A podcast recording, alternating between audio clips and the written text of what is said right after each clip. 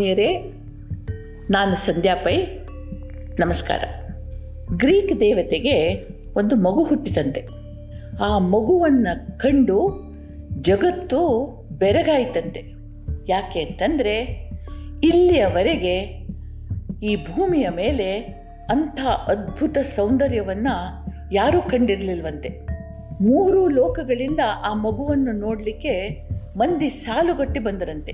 ಅಂಥ ಅದ್ಭುತ ಸೌಂದರ್ಯವನ್ನು ಹೊಂದಿತ್ತಂತೆ ಆ ಮಗು ಬೆಳೀತಾ ಇರೋ ಹಾಗೆ ಎಲ್ಲರೂ ತನ್ನನ್ನು ಬೆರಗು ಗಣ್ಣುಗಳಿಂದ ನೋಡುವುದನ್ನು ನೋಡಿ ಅದಕ್ಕೆ ಗೊತ್ತಾಯಿತು ತನ್ನ ಸೌಂದರ್ಯ ಈ ಪರಿಸರದ ಮೇಲೆ, ನೋಡುವವರ ಮೇಲೆ ಎಂಥ ಪರಿಣಾಮ ಬೀಳ್ತದೆ ಅಂತ ಹೇಳಿ ಅದಕ್ಕೆ ಗೊತ್ತಾಯಿತು. ನಿಧಾನವಾಗಿ ಹೆಮ್ಮೆಯಿಂದ ಅದು ಬೀಗ್ಲಿಕ್ಕೆ ಶುರು ಮಾಡ್ತು. ನಿಧಾನ ಬೆಳೀತಾ ಬೆಳೀತಾ ಈ ಹೆಮ್ಮೆ ಇದೆಯಲ್ಲ, ಅದು ಬಲಿತು, ಅಹಂಕಾರ ಆಯಿತು. ನಮ್ಮ ಬಗ್ಗೆ ನಮಗೆ ಹೆಮ್ಮೆ ಉಂಟಾದಾಗ ಅದನ್ನು ಒಂದು ಮಟ್ಟದ ನಿಯಂತ್ರಣದಲ್ಲಿ ಇಟ್ಕೊಳ್ಬೇಕು. ಒಂದು ಮಟ್ಟದಲ್ಲಿ ಅದು ಮೇಲೆ ಬರದ ಹಾಗೆ ನೋಡ್ಕೊಳ್ಬೇಕು. ನಾನು ಮಾಡಿದ್ದು ಒಳ್ಳೆ ಕೆಲಸ, ನಾನು ಬುದ್ಧಿವಂತ, ನಾನು ನೋಡ್ಲಿಕ್ಕೆ ತುಂಬ ಚೆನ್ನಾಗಿದ್ದೀನಿ, ಇದೆಲ್ಲ ಸೈ ಇದು ನನ್ನ ಬಗೆಗಿನ ನನ್ನ ತಿಳುವಳಿಕೆಯಾಗಿ ಅಲ್ಲೇ ಉಳಿಬೇಕು. ಅದನ್ನು ಮೀರಿ ನನ್ನಂಥವ್ರು ಬೇರೊಬ್ಬರಿಲ್ಲ ಅಂತ ಯಾವಾಗ ನಮ್ಮ ಮನಸ್ಸು ಮೇಲೇರ್ಲಿಕ್ಕೆ ಶುರುವಾಗ್ತದೋ ಆವಾಗದು ಅಹಂಕಾರ ಆಗ್ತದೆ. ಹೊಗಳಿಕೆಯನ್ನು ಯಥಾವತ್ತಾಗಿ ಸ್ವೀಕರಿಸಿದಾಗ ಈ ನಮ್ಮ ಬಗೆಗಿನ ಹೆಮ್ಮೆ ತಾತ್ಕಾಲಿಕ ಹಾಗೂ ಒಂದು ಮಿತಿಯದು ಅಂತ ಗೊತ್ತಾಗ್ತದೆ. ಯಾಕೆಂದರೆ ನನಗಿಂತ ಬುದ್ಧಿವಂತ, ನನಗಿಂತ ಸೌಂದರ್ಯವಂತ ಬೇರೆ ಯಾರೋ ಇದ್ದಾರೆ. ನಾನು ಅಲ್ಟಿಮೇಟ್ ಅಲ್ಲ. ಹಾಗಾಗಿ ಈ ಜೊಳ್ಳು ಉದುರಿ ಕಾಳು ಮಾತ್ರ ಉಳಿದಾಗ ನನ್ನ ಬಗ್ಗೆ ಆ ಹೆಮ್ಮೆ ಅಹಂಕಾರವಾಗಿ ಬೆಳೀಲಿಕ್ಕೆ ಆಗೋದಿಲ್ಲ. ಇರಲಿ. ಹೀಗೆ ಅಹಂಕಾರ ತುಂಬಿದ ಜೀವಕ್ಕೆ ಒಂದು ದಿನ ತನ್ನ ಈ ಸುಂದರ ರೂಪವನ್ನು ಕಾಣುವ ಇಚ್ಛೆ ಆಯ್ತಂತೆ. ಆವಾಗ ಕನ್ನಡಿ ಅಥವಾ ಆ ರೀತಿಯಲ್ಲಿ ಪ್ರತಿಫಲನ ಮಾಡುವ ಸಾಧನಗಳು ಇರಲಿಲ್ಲ. ಹಾಗಾಗಿ ಕಂಡ ಕಂಡವರನ್ನು ಕೇಳ್ತಾ, ತನ್ನ ಈ ರೂಪವನ್ನು ಒಂದು ಸಲ ನಾನೇ ನೋಡಬೇಕು ಅಂತ ಆಸೆ ಪಡ್ತಾ, ದೇಶ ದೇಶ ತಿರುಗ್ತಾ ಒಂದು ದಿನ ಈ ಮಗು ಈಗ ಬೆಳೆದು ಯೌವನಕ್ಕೆ ಬಂದಿದೆ. ಒಂದು ಕಾಡಿಗೆ ಬಂತಂತೆ ಬರ್ತಾ ಇರುವಾಗ ಒಂದು ತಿಳಿ ನೀರಿನ ಕೊಳವೊಂದು ಅದಕ್ಕೆ ಕಂಡಿತು. ಬಾಯಾರಿಕೆಯಾಗಿತ್ತು. ನೀರು ಕುಡಿಯೋಣ ಒಂದು ಬೊಗಸೆ ಅಂತ ಹೇಳಿ ಅದರ ತೀರಕ್ಕೆ ಬಂದಾಗ ಮೊಣಕಾಲೂರಿ ಬಗ್ಗಿತಂತೆ ಆ ನೀರಿನಲ್ಲಿ ಒಂದು ರೂಪ ಕಂಡಿತು. ಅದನ್ನು ನೋಡಿ ಇದು ಬೆರಗಾಗಿ ಹೋಯಿತು. ಅರೇ ಎಂಥ ದಿವ್ಯ ಸುಂದರ ರೂಪ ಅಂತ ಅದು ಆಶ್ಚರ್ಯ ಪಡ್ತಾ ಇರೋ ಹಾಗೆ ಮರದ ಮೇಲೆ ಕೂತ ಹಕ್ಕಿ ಹೇಳಿದಂತೆ, ಅಯ್ಯೋ, ಪೆದ್ದೆ, ಅದು ನೀನೇ, ಅದು ನಿನ್ನ ಪ್ರತಿಬಿಂಬ ಅಂತ ಹೇಳಿದಂತೆ. ಆವಾಗ ಸುತ್ತಲಿನ ಗಿಡ, ಮರ, ಪಶು, ಪಕ್ಷಿಗಳು, ಹೌದು ಹೌದು, ಅದು ನೀನೇ, ಅದು ನಿನ್ನ ಪ್ರತಿಬಿಂಬವೇ ಅಂತ ಹೇಳಿ ಕಿರ್ಚಾಡಲಿಕ್ಕೆ ಶುರು ಮಾಡಿದ್ವಂತೆ. ಆ ಕ್ಷಣಕ್ಕೆ ಆ ದಿವ್ಯ ಸುಂದರ ರೂಪಕ್ಕೆ ತನ್ನ ಮೇಲೆ ಮೋಹ ಉಂಟಾಯಿತು. ಆ ಕಂಡ ಪ್ರತಿಬಿಂಬದಲ್ಲಿ ಅದು ಅನುರಕ್ತವಾಯಿತು, ಅದರಲ್ಲಿ ಮೋಹಗೊಂಡಿತು. ಅದನ್ನು ನೋಡ್ತಾ ನೋಡ್ತಾ ನೋಡ್ತಾ ಅಲ್ಲಿಂದ ಅದಕ್ಕೆ ಏಳಲಿಕ್ಕೂ ಆಗಲಿಲ್ಲ, ಆ ಪ್ರತಿಬಿಂಬದ ಮೇಲಿನಿಂದ ಅದಕ್ಕೆ ಕಣ್ಣು ಕೀಳಲಿಕ್ಕೂ ಆಗಲಿಲ್ಲ.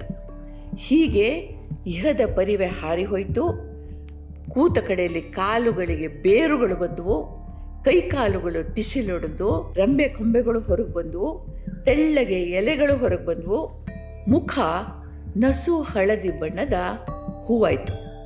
ಅದು ಭಾರೀ ಚಂದದ ಹೂವೆ. ಇಂದಿಗೂ ಯುರೋಪಿನ ಹುಲ್ಲುಗಾವಲುಗಳಲ್ಲಿ ಚಳಿಗಾಲ ಕಳೀತಾ ಇರುವಂತೆ ಈ ಹೂಗಳು ನೆಲದಾಳದಿಂದ ಎದ್ದು ಬರ್ತವೆ. ಭೂಮಿಯ ಮೇಲೆ ರತ್ನಗಂಬಳಿ ಹಾಸಿದಂತೆ ಹಳದಿ, ಬಿಳಿ ಹೂಗಳು ತುಂಬಿ ತೊನೆದಾಡ್ತವೆ. ಒಂದು ವಿಚಿತ್ರ ಅಂತಂದರೆ ಗಿಡದ ಎಲೆಗಳು ನೇರವಾಗಿ ಬೆಳೆದರೂ ಹೂಗಳು ಮಾತ್ರ ನೆಲದಲ್ಲಿ ಏನೋ ಹುಡುಕ್ತಾ ಇದ್ದಾವೆ ಅನ್ನೋ ಹಾಗೆ ಬಗ್ಗಿಕೊಂಡೇ ಇರ್ತವೆ ತುಸು ಬಾಗಿರ್ತವೆ ತನ್ನ ಪ್ರತಿಬಿಂಬ ಹುಡುಕ್ತವೆ ಅಂತವೆ ಅಲ್ಲಿಯ ಜಾನಪದ ಹಾಡುಗಳು ಮತ್ತು ಕಥೆಗಳು.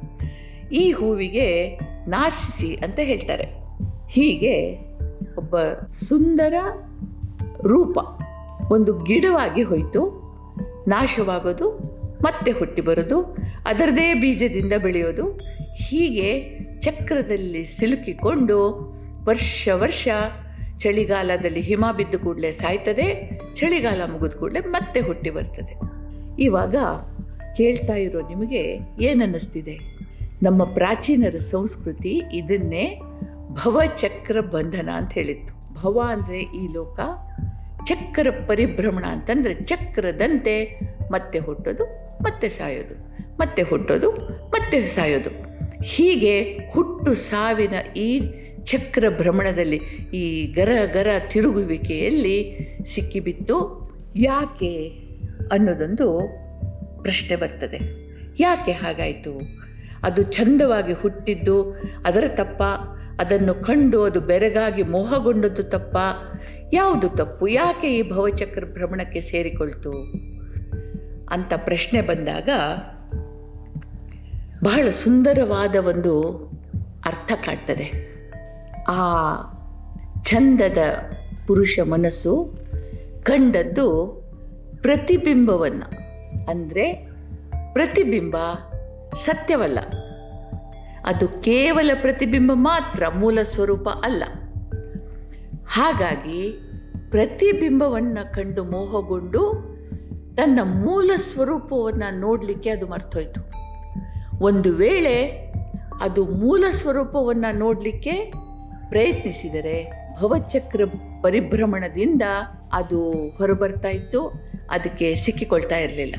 ಅದನ್ನು ತಿಮ್ಮಗುರು ಹೇಳ್ತಾರೆ, ಸುಂದರತೆ ಎನ್ನುವುದೇ ಸುಂದರತೆ ಅಂದರೆ ಏನು? ಜನಕ್ಕೆ ಮೈ ಮರೆಯಿಪ ಆನಂದದ ಮರ್ಮವೇ? ಅಂದರೆ ಅದನ್ನು ನೋಡಿದ ಕೂಡಲೇ ಮೈ ಮರೆತು ಹೋಗುವಂತಹ, ನಿಮ್ಮನ್ನು ಮೋಹಗೊಳಿಸುವಂತಹ ಒಂದು ಮರ್ಮವೇ, ಅಂದರೆ ಅದೊಂದು ಮಾಯೆಯೇ. ವಿಶ್ವಚೇತನದ ಸ್ಪಂದನವೇ ಸೌಂದರ್ಯ, ಅದುವೇ ಜೀವನ ಮೂಲ. ಬಂಧುರತೆ ಬೊಮ್ಮನದು ಮಂಕುತಿಮ್ಮ. ಅಂದರೆ ವಿಶ್ವಚೇತನದೊಂದಿಗೆ ನಮ್ಮ ಸ್ಪಂದನ. ನಾವು ಅದನ್ನು ಕಾಣ ಬಯಸುವ ಅದಮ್ಯ ಕಾಮನೆ. ಅದೇ ಸೌಂದರ್ಯ. ಅದೇ ಜೀವನ ಮೂಲ, ಅದೇ ನಮ್ಮ ಮತ್ತು ಬೊಮ್ಮ, ಅಂದರೆ ಬ್ರಹ್ಮನ ಬಂಧುರತೆ, ಅಂದರೆ ಬಾಂಧವ್ಯ. ಹೀಗೆ ತಿಮ್ಮಗುರು ಹೇಳ್ತಾರೆ, ಚಿಂತಿಸಿ ನೋಡಿದಾಗ ಆಳಕ್ಕಿಳಿಯಬಹುದು ನಿಮ್ಮೆಲ್ಲರಿಗೂ ನಮಸ್ಕಾರ, ಜೈ ಹಿಂದ್.